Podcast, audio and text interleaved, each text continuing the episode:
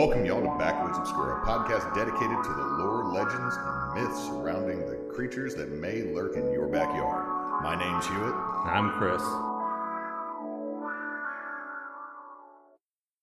How you doing, man? I'm actually doing pretty good. How about yourself?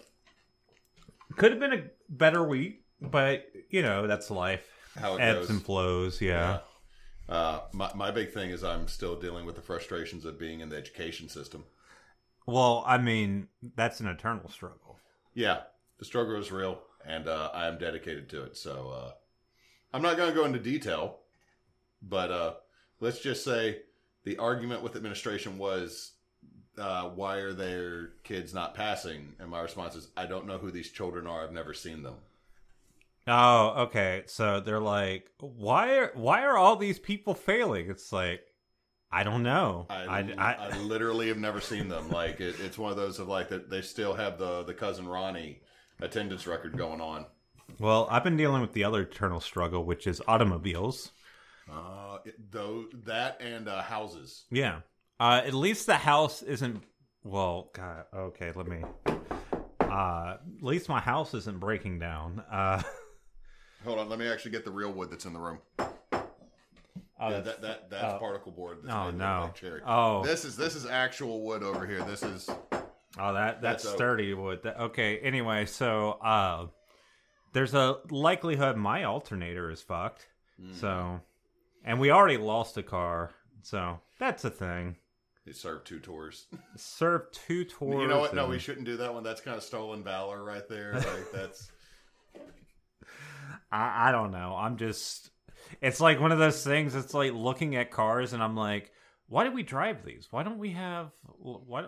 Why do we build everything with cars in mind? This seems kind of uh, unintuitive and Um, silly. because we existed for slightly more than 100 years before cars showed up, but also everything we have is also designed 100% for horses. Like before the car, everything and like uh, even our downtown, uh, before they had to widen the streets, was designed for horses. Because uh, uh, I, I don't know, this is a fun fact about America. You can show a thousand people get killed. Americans, eh. You you cause one dog harm, you get a four movie franchise. Uh, that everybody's fine with a thousand people literally getting murdered because they killed a dog, maybe two dogs, like over the course of four movies. God forbid you do something to a horse. I mean, okay, like that's the big thing I see with. Okay, so Fallout is coming out with the series. People are saying, like, you Oh, know, they're yeah. they're loving the violence in it, but uh, the the number one thing they say is like nothing better happened to fucking Uh, dog I, meat. I will. I, I I will legitimately go out on the internet right now and say this. I will murder for Dogmeat. yeah, I. You know what? I've played Fallout since Fallout One. I have murdered for Dogmeat. Yeah. Technically, in the game, in the game, don't don't come after us, Google. No, no, any- no, no, no. It's I, I have played the game. I have played the game. Someone killed Dogmeat, like in Junktown, and it's like, well, everybody got to die now. That's my dog. It's like someone's got to pay. I'm gonna John Wick the everything now. It someone someone's paying it. It's everybody. Anyway, it, we're moving in towards the the continuous what we're in the continuous three month holiday season of the United States right now. Yeah, the Sometime between Halloween and New Year's. uh the fun time, which is supposed to be, you know, joyous and happy. Uh It's mostly stressful, really. Do you want What? something that'll make you feel slightly less stressed, though? What's that? Uh, do you want to know about one of the best known Loa? I'll definitely learn about that. That'll that'll make me happy. So uh, I'm gonna I'm gonna tell you a little story. Well, by that I mean I'm gonna go over my notes, my uh, couple pages worth of notes. It's like plus- I'm gonna tell you a story. By story, I mean read I, these I have notes cliff I made. notes about that I've gone to multiple places online, uh, plus my own knowledge from running a uh, a Dresden Fate game that was very heavily reliant on the Loa. But uh, I'm going to talk about Papa Legba because we mentioned him a little bit when we talked about the Crossroads a while back, and I don't know if this episode is going to come out before or after. Hmm. But uh, yeah, let's talk about Legba. Legba is one of the best known, most well known uh, of all the Loa. Which uh, a reminder: the Loa are the spirits uh, that answer to the creator deity. They function. They're like avatars, well, it's, basically. it's, it's not so much avatars. They function somewhere between like an angel and a god, depending on who you ask. And I'm trying to be super respectful with this. Like, I know that we mostly talk about cryptids and ghost sightings, uh, but this runs the line of well, it's this. I'm going to be honest. This is I'm talking about an honest religion here. Like it, this is a accredited, tax exempt religion, and while it might not be my personal one, I'm also not going to go out of my way to piss off Legba. Like I think I might have seen Legba once. Like I think when we talked about the crossroads, I mentioned I'm driving back from my parents through the Delta and ass backwards Mississippi, and I get to a four way stop, and there is a tall old man and a dog standing next to the stop sign. I'm like, either I saw the devil or I saw Legba. I'm not stopping for either, because okay, I might break for Legba, maybe, maybe. but uh, th- there's reasons. But, but it like in the middle of the night, you're sitting there, and you're driving, and you see.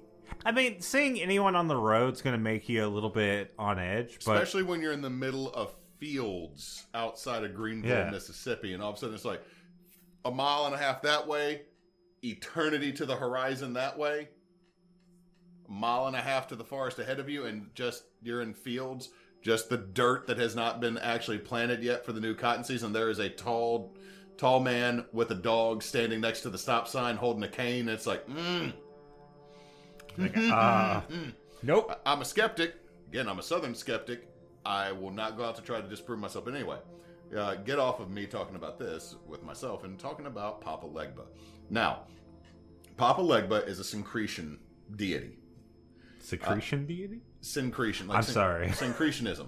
Uh, no, I mentioned this when we mentioned the the gates of uh, Guyana. That uh, what happened with the hoodoo slash voodoo religion is a lot of Catholicism and West African religions got fused. So, uh, but before even that happened, Papa is kind of a fusion of multiple West African deities. Now, part of that's actually because of uh, the diaspora due to slavery. So, I mean, I, I said it would not be stressful and it wouldn't be down, but we got to kind of get through the bad part first. Uh, so, uh, what is the big thing with it is that Papa, uh, the modern view of Papa, is because a lot of West African gods got fused together because of slave diaspora. Because what happened is uh, very quickly the Spanish that were and the Portuguese and then the British and the Dutch eventually that joined in realized uh, for their for what they consider their own safety, what they needed to do was make sure that a bunch of slaves from the same area weren't actually together because they could speak the same language.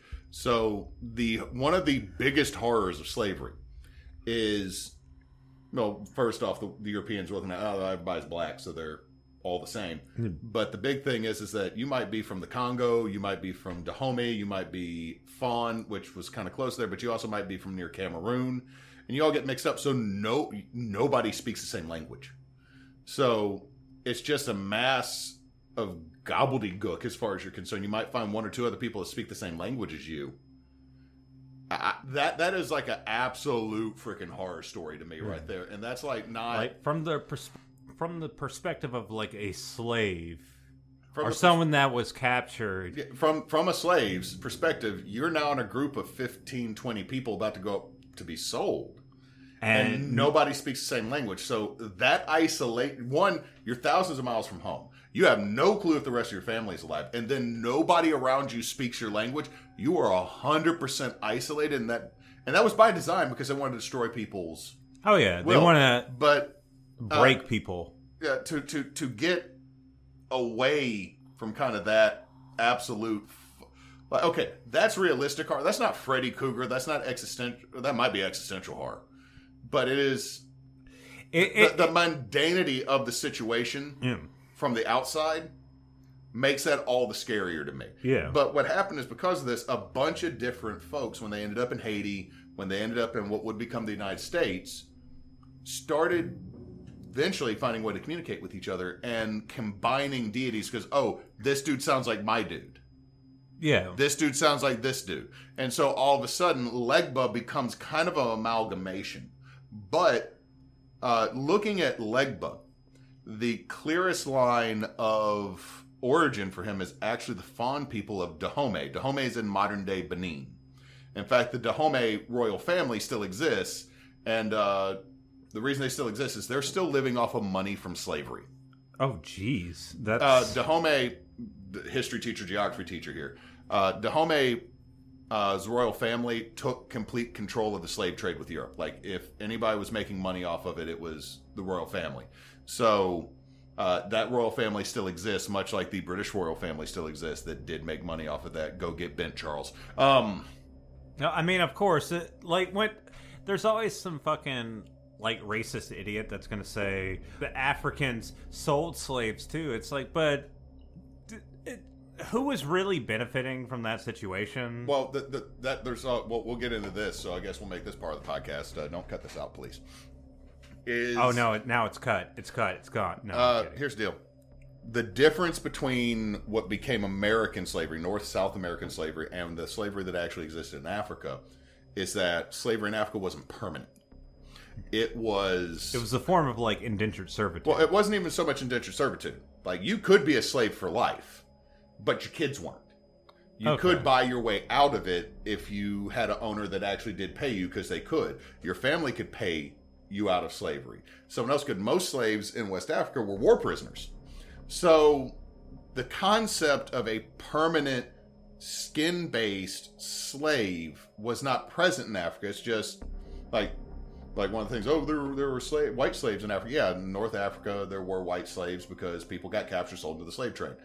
That was the way it works. But it was not the chattel race based slavery that ended up continuing to exist for nearly 400 years over on our side of the ocean. Like, once slavery got over here, for lack of a better term, they had to start defining things. Like, the first thing they had to go is, oh, well, Christians can't be slaves. Can't enslave another Christian. Now, what they meant is white people uh, couldn't be slaves. Uh, so, well, so then all of a sudden the slaves go, I can become a Christian. Praise Jesus. Where's my freedom? And then all the slave owners, shit. So then, like all the white guys got into a meeting, right? Like all the all of them got together, because uh, apparently, like all fifteen white dudes knew each other back then, Yeah. as a joke. Uh, well, y- you know, it was a, it was a tight knit family. Like yeah, the oh, well, Royals, the you Habsburgs. know? The Habsburg didn't branch out much. If we're talking about Spanish Caribbean, um, that's why the last one, you know, had a, a heart the size of a walnut and shriveled black testicles and a tongue three times larger than normal. Um, any case, That's what they named the jaw after. uh, yeah, the jaw. Also, there's a reason why there's an SCP named after the Habsburgs. Uh, yeah. So, any case, uh, off of that, what it is is like eventually they said, okay, well, of course, white people can't be slaves. It's just black people. And then it goes, well, what if they have a baby? Well, that's a free slave. Well, hold on, that baby didn't. So eventually, A- a- and then we get into one We get, drop. we get into the inherited status. We get into the skin color. We get into the race based. And I mean, that even extends into American history. It's like, oh, the first person to buy slaves in Jamestown was black. Yeah. And then very quickly he was told he was not anywhere near the same level as anybody else, but he had slaves. And then eventually you get to the early United States, early, the, the late colonial period, uh, black people ain't, uh, weren't citizens. Like, we had to have a fucking amendment passed in the 1860s to say if you're born here, you're Yeah. I mean, Dred Scott said they weren't. So I mean, like getting since we went down the slavery tunnel. Yeah. I'm sorry, it, it's one of those things I get upset about because Well, it's we, a historical thing that does need to be talked about because there's Well, a lot of. I think there is a lot of misinformation here. well, I mean, you and I live in the South. We live in the deep South, Louisiana. Like about the only place I would say that's deeper south than us is either New Orleans or Atlanta. And the only reason I say Atlanta is because the ATL is its own beast from the rest of Georgia. Florida's not the deep South. That's Disney. Florida, Florida is Florida. Florida is Disneyland and Nazis at the moment. But Um, talking about what you were saying, uh, it reminds me of the idea, the concept that a lot of people get annoyed with uh, when you talk about the concept of whiteness. You hear the term whiteness, and people automatically like take it personal when it's actually like. Okay, whiteness was created as a means to otherize other people. So Well, back in those days, it was I mean, the big thing is, and, and then we'll have to switch off of this, or else we'll end up on a different, entirely different podcast type situation here. oh yeah, Is throughout this time period when Legba starts to start forming, Hmm. to make sure I'm still submitting it back to what we're talking about. The idea of whiteness and blackness starts to form when we develop the idea of race-based slavery. Because like all the white dudes got thinking, go, white people can't be slaves, right? Like, no, no, no, white people can't be slaves. Like they, they like hundred percent like because they're like, I don't want to be a slave. Uh, like I feel, and the reason I do this, and this is what I do in my lessons when I talk about it, is I show them how stupid it is. because I mean, there is nothing different about anybody other than the amount of melanin in your skin, and it's stupid. And the thing is, it's like Europeans have been racist towards each other for. For so still are Like, you, you don't have to look back that far in our history to see, you know, Italians, Irish need Irish. play, Polak don't come in, those type of things. That's that's that's just slightly over hundred years. Yeah. But uh, with this, the concept of whiteness and blackness developed alongside each other, and they're going to be solidified during Reconstruction, mostly by the landed Southern wealthy elites that still had money after the Civil War. Because the whole thing they're doing is they're going to go over to the poor black or poor whites, realizing that the poor whites and the freemen have more in common because they don't own land. They're They, getting- they don't got shit. they're getting screwed over. But then they come up with the concept of whiteness. You're white, I'm white. And so and that's actually this that that racist concept actually applies into some of the stuff later on about Legba. So let's let's get back on topic or else I'm going to rant. Oh, And we, sound- we and- could and- go into and sound this. like a uh, to sound like a quote unquote wokenista, which I guess I am by some people's standards when all I'm doing is like, hey, this is the shit that's happened. Oh no! Oh no! The podcast got woke now. Oh, oh my god! We were always awake. Oh, I mean, Well, I've been awake at least since I was 18 and got out of my parents' house and started learning how the world actually functioned. Anyway, so here's the deal. Uh, Legba originally popped up with Dahomey and the Fon people to get back from before we went down a rabbit trail for like 15 minutes. uh, he was a fertility and trickster god. Uh, resembled a faun or a satyr in many depictions. He's depicted as having, uh, and this is something I brought into some of my depictions of Legba. He has small curled horns mixed within his uh, gray flecked hair. Because most depictions of Legba, he's either completely gray, like iron gray, or he has dark black hair that has the flecks of silver starting the form, like he's a man moving into later middle age. Uh, but the concept of him looking similar to a faun or a satyr was kind of interesting to me, and uh, I found a couple links, some of them really not that liable. But if you look at the trade routes, where Benin is, where all that is on the west coast of Africa, was not too far outside of where the Romans did business. Like they never conquered that area south of the Sahara, but they did do business with them. Like trade made it through there, so the depiction of a faun would be understood. But also, it's not unusual for a goat to be down there or an antelope in that region because I mean it's the the Sahel and the Sahara. Not the Sahara, but the Sahara is a desert, but the Sahel and moving into the larger grasslands. So Legba was sometimes depicted with goat legs and small horns, similar to a faun or satyr, or a satyr, and him being a fertility deity and being connected to the satyr. So there's, I feel like there's something more there, but I couldn't really find anything, and I'm probably implying on my own end. Uh, but You kind of have to interpret things based on what you can find, but but the more modern version of Legba that's come through, especially through uh, Louisiana, New Orleans hoodoo, is that you take this proto Legba, which in uh, the Yoruba culture was actually known as a Legba. So there's a root with the name there as well. Uh, but you take this shape shifting, non gender binary in some situations, uh, fertility deity from West Africa, and you mix in Saint Peter because Saint Peter holds the keys to heaven. He is the he is the gateman, and Legba functions very much the same. So, so the the, the origins of Legba very much are 90% this West African trickster fertility deity and St. Peter get mixed together. Other saints got mixed in with other deities, and that's how you end up with most of the Loa because, I mean, they were slavery. The, the slaves that ended up in Louisiana and the in Haiti, where the religion is most prevalent, were owned by Catholics. yeah. So there's there's like kind of a melding of like the saints with Right. There's it's the reason why I said syncretionism earlier is you take Catholicism and you take another another na- uh, native belief system and it starts to fuse. If you like, there's several saint candles that you can get that the saint, especially if it's from Latin America, might not hundred percent be that you're lighting a candle to that European saint. You might also be lighting that candle to a local deity that absorbed got absorbed into the the whole uh, Catholic like Halloween, Christmas, Valentine's Day, St. Pat. Let, let me go off on all the saints uh, holidays that we have that are mostly, Hmm.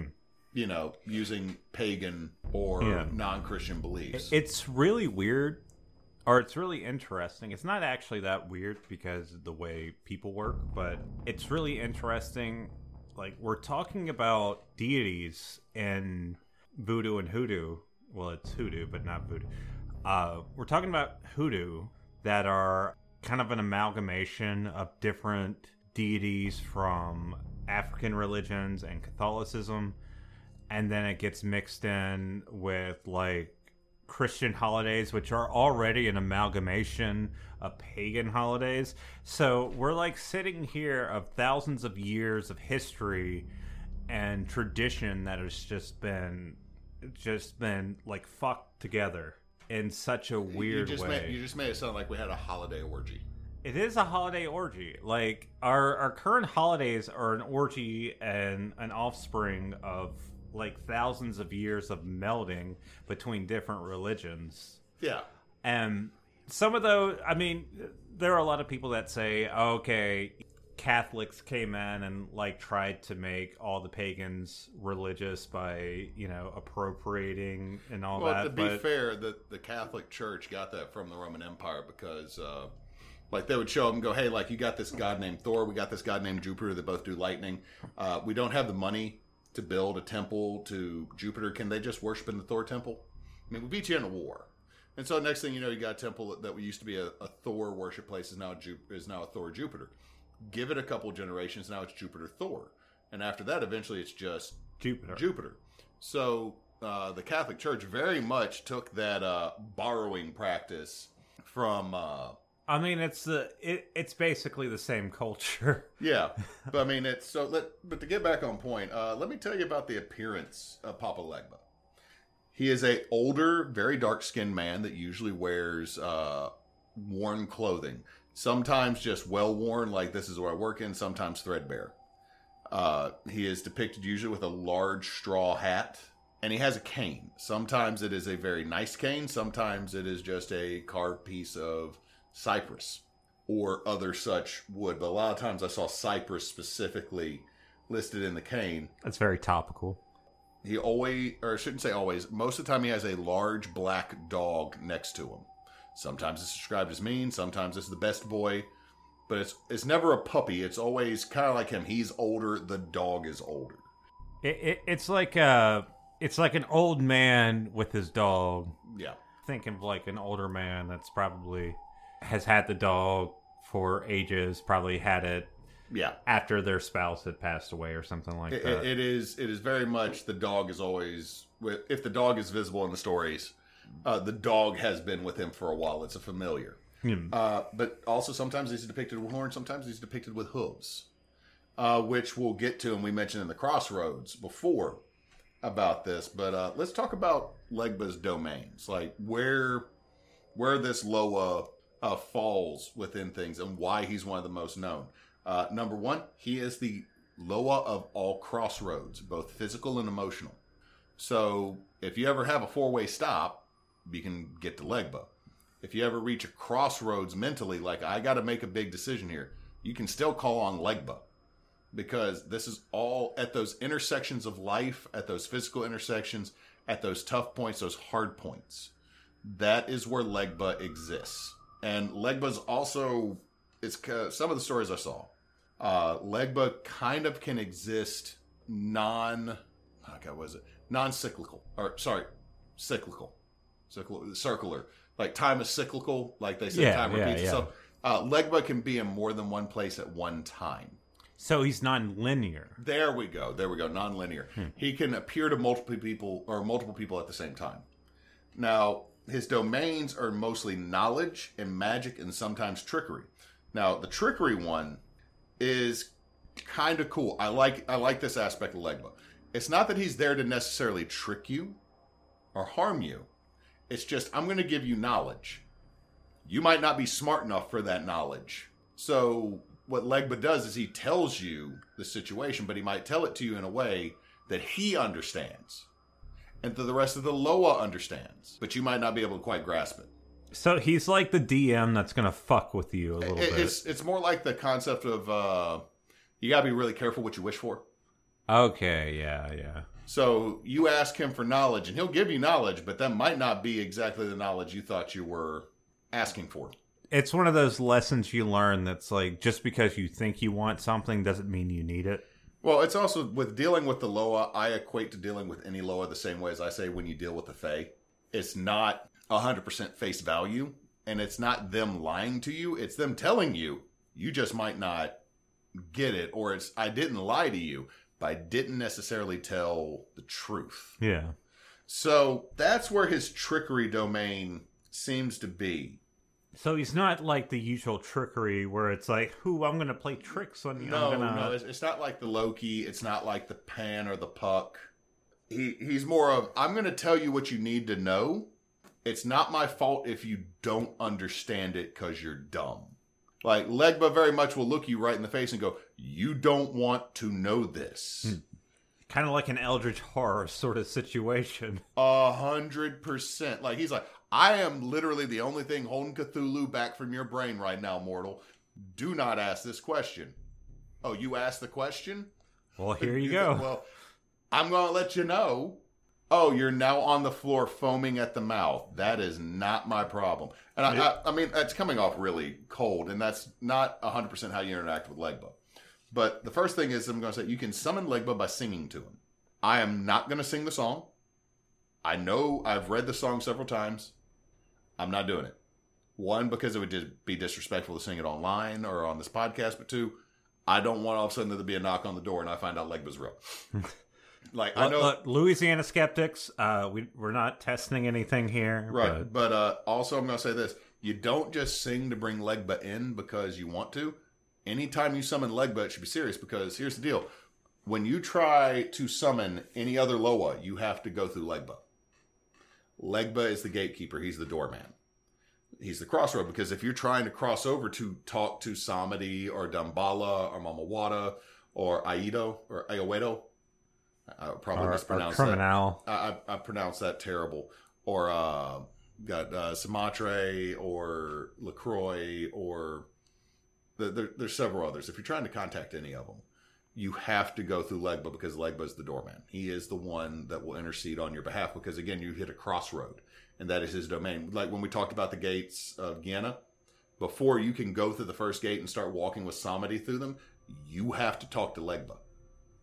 This is why he's one of the most well known. This is why he's one of the most powerful.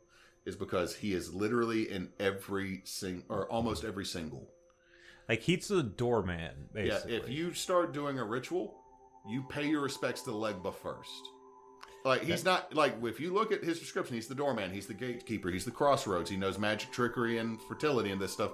So yeah, okay, whatever. That doesn't sound like I'm hmm. throwing lightning bolts or I'm a creator deity or I control death or I control fertility like the, for the land But- the but water. he controls, But no, like, literally, he is the dude you have to access everybody else through. So Legba is incredibly powerful. Like he is he is the doorman between life and death and beyond. Yes. So going up to him and like slapping him in the face is like the worst thing you could. Yeah, like coming up do. there and trying to demand something of Legba is a very bad idea. Now, like I said, before you talk, here's the deal. Before you, like, if you're doing a, a ceremony to talk to anybody, any dead, any spirit, you invoke him first. Not just going to the Loa, but like, say you want to like try to talk to a dead loved one, talk to Legba first. If you don't talk to Legba, more than likely you're not going to get to talk to your family member. But if you do talk to your family member, you've probably just opened a door and have nobody to close it for you. So other stuff is going to get through. Okay, so he is he's an adjudicator. He is in the realist sense. He is the doorman. He he's the one that can open it and close it. Exactly. Now, whenever you talk to him, you have to offer a gift. Uh, these are the these are the things that are the best for him. Tobacco, which is almost all the Loa. Alcohol, specifically dark spiced rum. Uh, and in some cases, I saw ten year old dark spiced rum. Oh, this man. He knows his taste. Yeah. and candy. Specifically, dark chocolate. He really likes dark chocolate. A lot of the Loa like dark chocolate. I, I thought you were gonna be like, yeah, he loves Werther's. No, no, no. I'm not gonna. No, no. I'm not gonna insult Papa Legba by trying to offer him Werther's, dude. Hey, uh, Papa, I got Werther's and Scotch for you. He'd probably take the Scotch and then just spurn me for the for the Werther's originals, but no, he likes dark chocolate, rich, earthy. Like you could probably use tamarind, like some of those more Ooh, I bet he would like some like chili infused chocolate. Maybe, maybe. Like But- like you get some cayenne and like some dark chocolate. That's some good shit. Oh, right probably, there. dude. Yeah, he might like that. I would love- like that. I'm not a huge dark chocolate fan, but spicy dark chocolate's pretty good. Um, you can. Here's the other thing. Um, much like I said with uh, when we talked about Samedi, that he doesn't like spirits coming out of his domain and trying to take people over because that's kind of a front to his whole being the Baron. Um, Legba does not like possessions. So much like people call on Saint Peter Mm. and Saint Mike, or you know Archangel Michael and Gabriel to cast out demons, you could call on Legba to say Legba says get the fuck out. So Legba can be up in here. It's like, no, man, you need to, you need to pack your bags. You got to get out of here. This isn't your body. Now, the big thing here again is if you ever call on him, you need to have the gift ready. Which I'm going to go ahead and say this: if you call on any Loa, if you call on any deity, it's best to have. eh, eh, Okay, yeah, I was raised in the 1990s born again Christian fad, right? However, my thing is, I view all deities as most of the time you need to leave me alone. But if I need to call on you, I'm probably going to have to bribe you, including the one that I'm supposed to worship all the time. Normally. Well, you got to entice them. Like, I mean, it's okay. It's not the idea of sacrifice so much as like, hey, hey, um, I have a whole bag of Hershey's dark chocolate. Can you the help thing, me out? the thing is, people talk about like sacrifices as the big thing to like summon like pagan deities, but like if you, especially if you look at the Egyptians, how do you call the favor of Egyptian gods? Uh, bread, wine, water. You can just put out water. on, on a side fun fact with uh, the Judeo-Christian God back in the day, if uh, if that time of the month had hit and it was inappropriate, I don't know why it would be, but of course, uh, in the type of society that it came from, uh, it probably would be. Uh, you had to offer two turtles. You had to offer two turtles to the temple. So uh, here's my deal with that: is I know that humans control a lot of this stuff. I'm hundred percent sure that there was one priest that liked turtles and just decided that hey, one this happens once a month for like half our population. This is how I get all the turtles. So he was like, he was like, I need to make a turtle pit. Okay, so it during menstruation. When you say turtle pit, it makes it sound so wrong and bad. I need I need to fill up my turtle pit. Uh, during menstruation, I need two turtles, or else God will hate you. oh god. This is gonna be like the this is gonna be the episode that actually gets us in trouble. Like I don't want you to edit much out of this, man. Oh my god. Uh, but, But no, no, no, What I'm saying is, is like it, it's not even in the Judeo-Christian faith. It's not unusual to give an offering. I mean, what do you call tithing other than we got tired of getting turtles once a month? Give me some money. like you know what? You know what? God loves. Damn you. it, Steve! We need money, not fucking turtles. Steve is just sitting there like, but I like turtles. I need them for my pit. Well, hold on. Like, what, why aren't you getting on the Richard? He said parrots if you like steal the wrong thing. There's like eight parrots. He goes, that is a very specific crime, man. That is a very specific crime. no. But the problem is, he goes, but those those parrots are going to live for like a hundred years. Next like- thing you know, like the first pope. Why are these these three old ass parrots in here? Look, dude, it's Old Testament. You, they've one of them, one of the parrots. I am. The, the first the first pope just has three parrots in a fucking turtle pit. We now know the name of the episode is Three Parrots in a Turtle Pit. but yeah. Oh, so, So, it- offerings were a big thing, Right, and they still are. And like, here's the deal uh, with the Loa because uh, the Loa, especially with several of them, like Legba, who is the one we access the most, is they're much closer to humanity, so they want the things we have. So I mean, if you're to do anything with Legba, you got to have it. Re- you can't be like, hey, let me hit you up tomorrow. Legba don't play that. None of the Loa play that. Uh, definitely don't do that with any of the barons. but uh, and I mentioned this earlier, like whenever he gives you information, you got to listen carefully. It is one of those of he's going to tell you what you need to know, but maybe not in a way you understand. Like he can communicate in every language. That doesn't mean he's going to communicate in yours. So he could tell you the truth, but it could be in Portuguese. Oh, that would be uh that would be a way that that seems like a trickery god thing to do where It- it you're does, just Here's the deal. This is what gets us into the modern era before you, you jump down that trail. Uh, he's also a, he's also the Loa of one of the Loa of music. ooh So there's a really, really good chance that Robert Johnson did not go to the Crossroads, and I mentioned this in the Crossroads episode. There's a good chance he didn't go to the Crossroads to make a deal with the devil. He went to the Crossroads to make a deal with Legba Mm. because early 1920s, you still have people who had been slaves alive, and, and their those beliefs are still grandchildren. and especially the beliefs still in rural communities would have been rather strong, especially you know through the delta of Mississippi and Louisiana. So there's And a good chance he went to the crossroads to talk to Legba, not the devil. And, But- and you you think about okay, so thinking about Robert Johnson, I don't know much about him. I know about his music. I can play some of his songs very poorly, but you think about like the whole idea that he sold his soul to play the guitar. One, it's a great story to get your ass out there, right? So people are like, you hear, oh, he sold his soul to the devil. Well, how many poor, poor stories involve a deal with the devil? Like go back to Europe, even yeah, that is like true. the, the poor that want to do something better make a deal with the devil, and the whole thing is like you should be content with your position in life to begin with. But here's the deal: is that Robert Johnson could have been hundred percent like I'm just going to go out there to talk to Legba because Mama told me about Legba. But because when you describe Legba, a horned man, possibly with goat legs, with an old dog, what are white people going to say?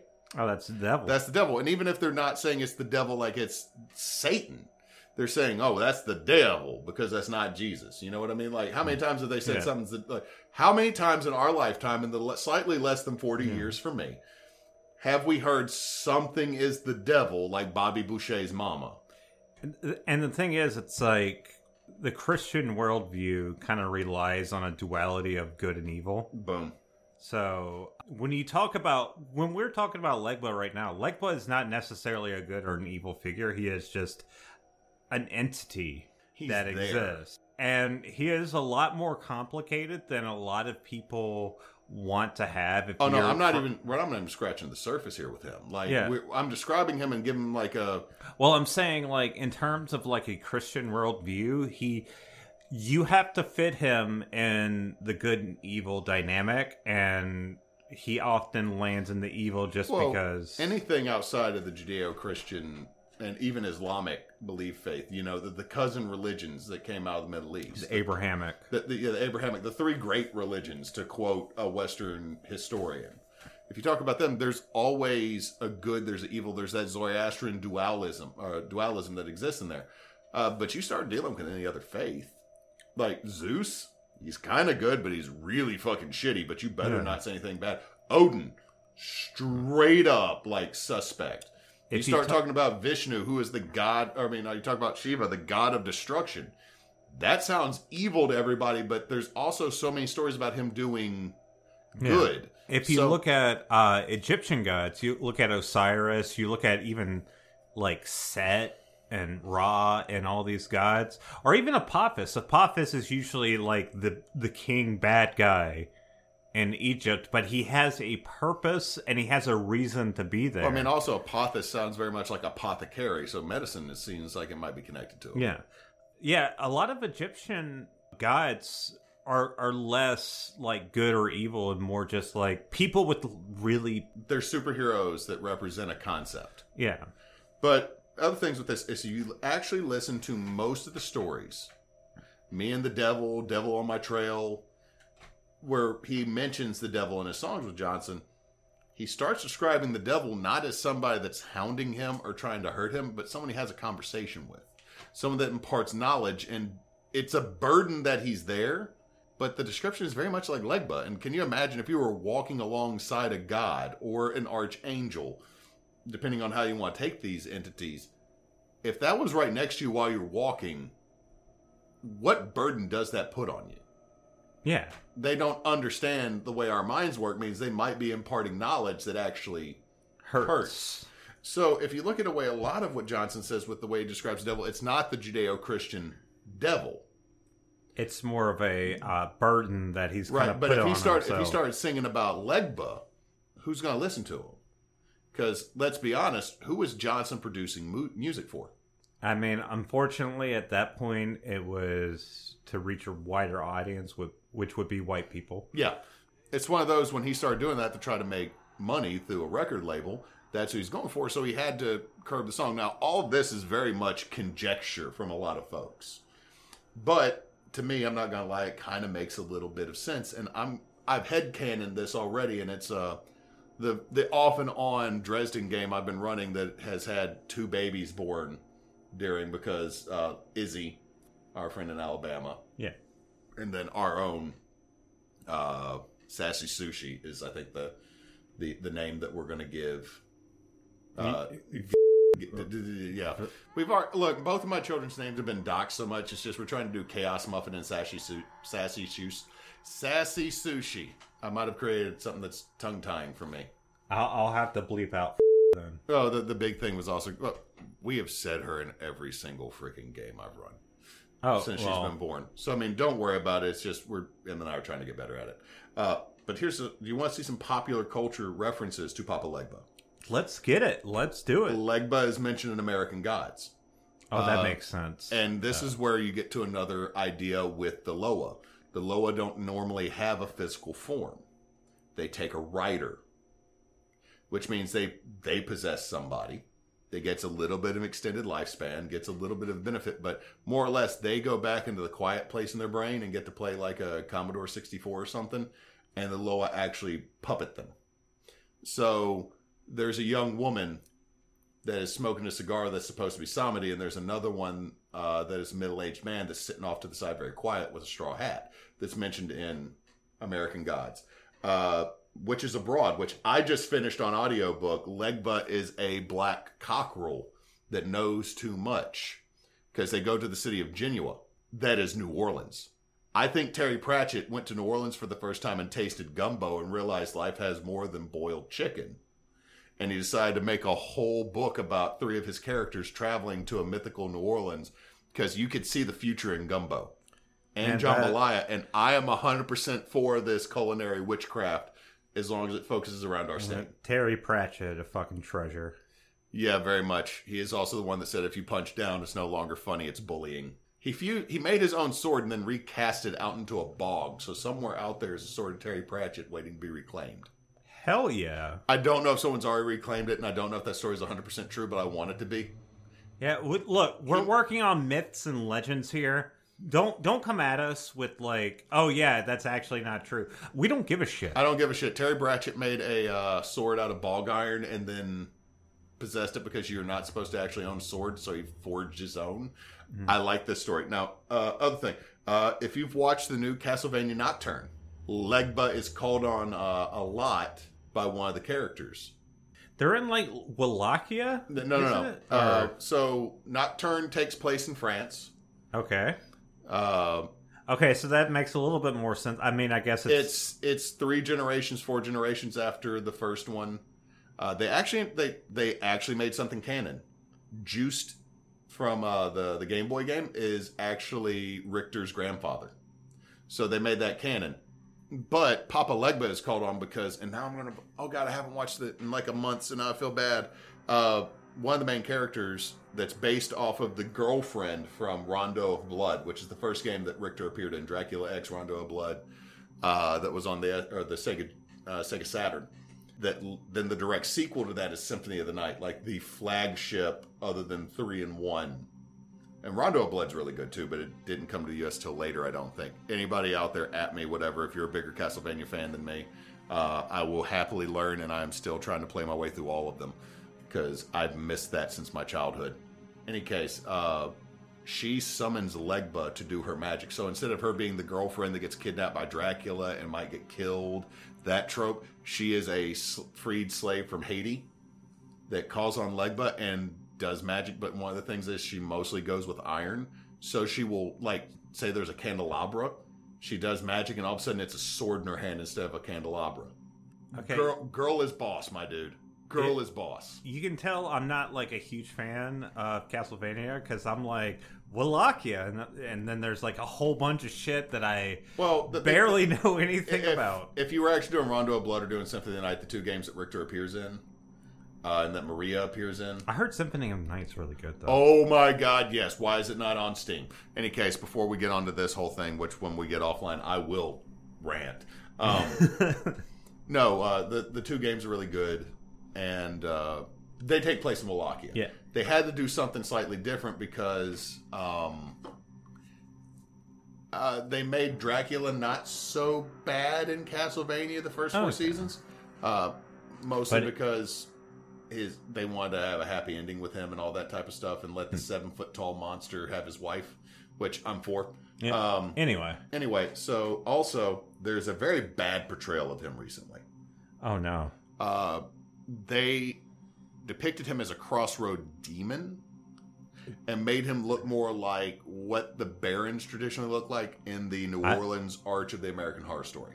Oh, American. Uh, okay, there were two ways you could have went with that. Like, I will personally like. Did he appear in Supernatural as a bad guy? No, I don't know. Actually, I. I I- okay, Did so did the he appear- crossroad. did, did he appear in Buffy as a bad guy? Not that I know of. I've Okay. watched all seasons of Buffy. I don't remember a crossroad demon in Buffy. There is a crossroad demon in Supernatural named Crowley. Okay, well that that's slightly different. Yeah, and it's a white dude that's balding. That too many Ah. people have the hots for. Yes, I understand. Yeah, I- yeah. I know about Crowley. uh like Crowley's a cool character, but he wasn't like Legba. I I, I would say Legba coded. Like he doesn't. Well, I mean, he he has knowledge because I mean, most of the times when you say there's a creature at the crossroads, they have knowledge of both Yeah. worlds. But the big thing here is that Legba was depicted wrong in America Horror Story uh, when they did no, the New Orleans art, um, because they tried like they probably wanted to go more with the Baron. But honestly, none of the Loa that I've looked at, and there, there's a lot, are directly evil. They're they're not. Hmm. It's like the the problem is, especially with the Western mindset, is something's indifferent to us. It's We- evil. Yeah. Like, Well, we Legba- we get back into the Christian duality right. idea. Those are the notes I have about Legba. My response is maybe get a bag of dark chocolate, good dark chocolate, Some tobacco. a bag, uh, get some tobacco, good tobacco, maybe cherry flavored, and a uh, bottle of dark rum, and go to the crossroads. Maybe you'll learn a thing or two. Maybe he'll Yeah. teach you that NFTs are bullshit. No, I love this. When it comes to the Loa and to hoodoo in general, I always love learning more because it's something that, as someone from Louisiana, I, you know, kind of have a periphery knowledge of, but I'm not. I'm not super knowledge of because it, I just don't see it. In fact, like I think the biggest thing, and I'm the most unfortunate thing about this is like when I see it on in media, it's usually some white person on some stupid ghost TV show uh, making an ass of themselves uh, talking about it. But no, it's been really good. I, I've been enjoying, like, we did our Crossroad episode, and I really enjoyed that. So I mean, and here's the deal: like, I, anybody that's listening to this, whenever you listen to this, I do not apologize for the sacrilege that I use in any of the episodes we do. Because if I was to start talking about the religion that I prescribe to, I'm still going to be this way. Mm. Like, you, you tell me a carpenter with twelve dudes walking around in the desert didn't carry weed. Nah, that man, that man. They- Peter was carrying, and you um again like again if you get upset, I be be upset I guess. But it's one of those like I have skepticism in everything. I'm not trying to be disrespectful, but it some of this stuff is wild. Like some of this literally like when you start talking about even like some of the Honey Island Swamp Monster and like the Fouke Monster, some of it's a hundred percent wild, right? So I'm trying to be respectful because this is a religion, and I'll be honest, I'm not going to do anything to re- disrespect any of the Loa mm-hmm. because I don't want them knocking on my door because there's a tiny bit of me that will say they mm-hmm. will. And here's the thing like, when it comes to something like this, I think it's good to have, like, it's not only good to have, like, a pers- perspective outside, like, a Western or, like, a Christian centric point of view, but it's, it's good to understand the history of where certain things come from. And I think it's really interesting. Like when we talked about Papa Legba in in terms of like the history of where it came from, like potentially the history it came from within slavery. Yeah, I think that's good context to have. Because I mean, well, I mean that's a lot of where what modern day hoodoo is came from Yeah. that forced mixing And whether cultures. and whether you can say that Hoodoo was discovered or created or however you want to put it, it doesn't really matter. What what matters is that it came from that and now we have this new perspective and it's something that has grown from thousands of years. I'm going to honestly say it makes the world better. it does make It makes the world better because it's another outlook. It creates more knowledge that we can learn. And it also, boil down to it, it makes it to where you should stop and think and maybe respect things more. yeah.